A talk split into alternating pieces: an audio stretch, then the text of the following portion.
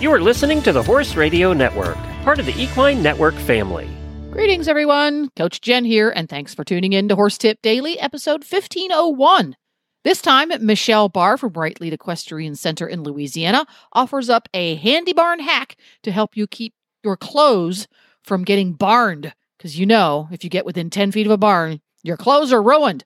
And it's brought to you today by Practical Horseman On Demand. Train with top hunter, jumper, and eventing professionals anytime, anywhere with Practical Horseman on Demand. Your membership gives you access to hundreds of how to training videos taught by top level hunter, jumper, equitation, and eventing pros, exclusive interviews and lectures, slow motion demonstrations, insider access to private clinics and lessons, and step by step tutorials. New content is always being rolled out, so there are always new videos available on the topics important to you. Join now for just $24.99 a month and take your training to the next level with Practical Horseman on Demand. So we're I think we're going to start out with some protective tips today, Michelle. Get, Yeah. get us started. Yeah. So I'm going to talk about uh, what you can wear when you body clip, or that doesn't even have to be body clip. If you just clip in your horse just for a show, um, we've all clipped, and you get hair in your shirt, you get hair in your pants, you get hair everywhere. You probably can't just go home. You've got work to do at the farm. You got to ride. You got to teach. You got to go. Who knows where? You got to go to the grocery pick store. up feed. Yeah, I mean, 101 different things. You don't have time to just change your clothes. And it drives me, at least, completely crazy. Itchy, itchy, itchy with those little prickly hairs. So actually, this was Ricky's idea. Um, he got tired of hearing me gripe about it. So he said, go up in the back of the truck in the, uh, toolbox and I got a Tyvek suit in there. Put that on. Well, and, and- okay, so Jennifer, you know the size difference between Ricky and I is, is Yeah, Ricky. Ricky's yeah, Ricky is six foot two. Uh, probably used to be a football player. Yeah, He was a Ricky. weightlifter. Yeah, there He we go. Power lifter. Okay. Okay. And, And Michelle I'm Michelle 5'1". Bergeron Michelle Bergeron could qualify as a jockey even today. Yeah, Yes. I could. I can get away with riding a medium pony Yeah. easily. Yeah. So uh, it was pretty hysterical when I got suited up to do this. And in fact, their pictures do exist. We were uh, wintering in Florida at the time, and I'm going to tell you, I clipped that horse top to bottom, took the suit off, shook it out, went on with the day. Didn't have the first itch. Really? Yep, didn't have to feel like I was going to pull my hair out because I just had to change my clothes, had to go take a shower, but I couldn't completely. How interesting. Perfect. Now, now so the Tyvek this is suit. what I'm going to do now. Tyvek suit. Um, does it make a paper? Because Tyvek is a little bit like paper. Did it? Did it make an especially loud, swishy, swishy, papery, scary noise? Well, no, not well. I rustled quite a bit because I kind of looked like the Michelin Man, but I think for you to get an appropriate size, any any horse that's going to be able to get body clipped and tolerate clippers, the sound of the suit is Pretty minor. is just not even going to impact Okay. them at all. I don't believe. Okay, so my next question is: Where would one purchase a Tyvek suit, and is it called a Tyvek suit, or does it have some fancy name? Well, I only know it by Tyvek, um, and Ricky gets them at the plant. I think is where he got his. Now you can look it up online, and there's a place called Uline, the letter U, L I N E dot com, and they have a whole section on Tyvek. They sure so do. Look at that. Get, look at there, envelopes and expandable files and colored envelopes and uh, tags for uh, lockout, tag out stuff, wristbands, you name it. Okay, keep scrolling down, and you're going to find protective clothing and personal safety. And there you go. You got little tie Tyvek booties, and you got looks like some sort of sleeve for your arm and an apron.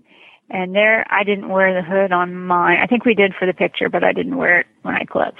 How handy Uh, you can get this? like a lab coat. Let me tell you what, I wouldn't have come up with that by myself, but it was pretty handy. Now, you know, every everybody in our our barn. It was me and another girl suited up because my horse had never been body clipped before, and they laughed at us pretty good. But uh, well, if but they they weren't they weren't laughing when we were uh, all finished and they were itchy and we weren't. and you weren't.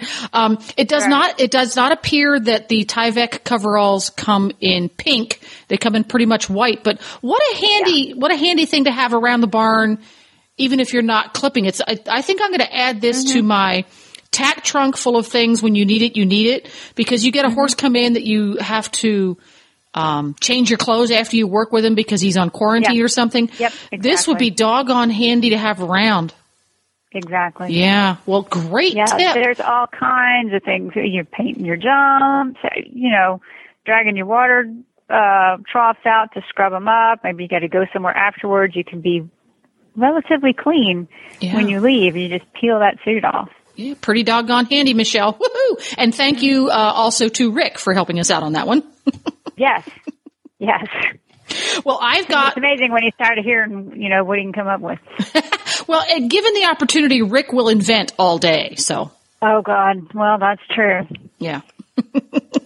well, I've got a, a, uh slightly different take on a protective tip for today. Alrighty. And uh, mine is for those of us out there in the world who have horses that have shelly, crumbly feet that drive us bonkers.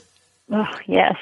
One of the contributing factors to shelly, crumbly feet that can't hold shoes and chip frequently is the hoof becoming saturated and then drying and saturated and drying. Not We real good. Not good.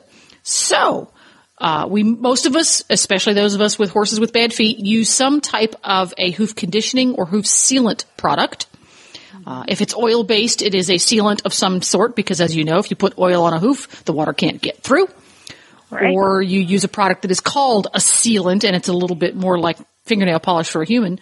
If you apply those products immediately before you wash your horse, uh, you're going to be doing yourself and your horse's hooves a favor because it will reduce the saturation aspect of that bath. And most horses, especially this time of year, every single time they get worked, they get hosed off yeah. and their feet pay the price. So uh, what I do a lot is I just use plain old boring baby oil or a uh, good quality hoof oil like Hooflex or something like that. That is good for their feet, but it also is something that wears off and pretty quickly when they're turned out in the grass. It doesn't stick on there very long, but it protects their feet long enough to give them that bath. You'll see the water runs down over top and makes little beads, and that's one of my That's favorite tips. Yeah, it's, it's short and sweet and handy. yeah. So there you go. and easy to come by. I like that because goodness knows. I mean, today I was just out. It, mine didn't work today. I didn't have time to uh, work any of them, but they all got sprayed off because it was just hot. And I was looking at their feet thinking the same thing. stinking, stinking hot, and they they wanted a Yeah. shower. Yeah. Well, there yep, we go. they did. Once again, great tips, Michelle. Talk to you again soon.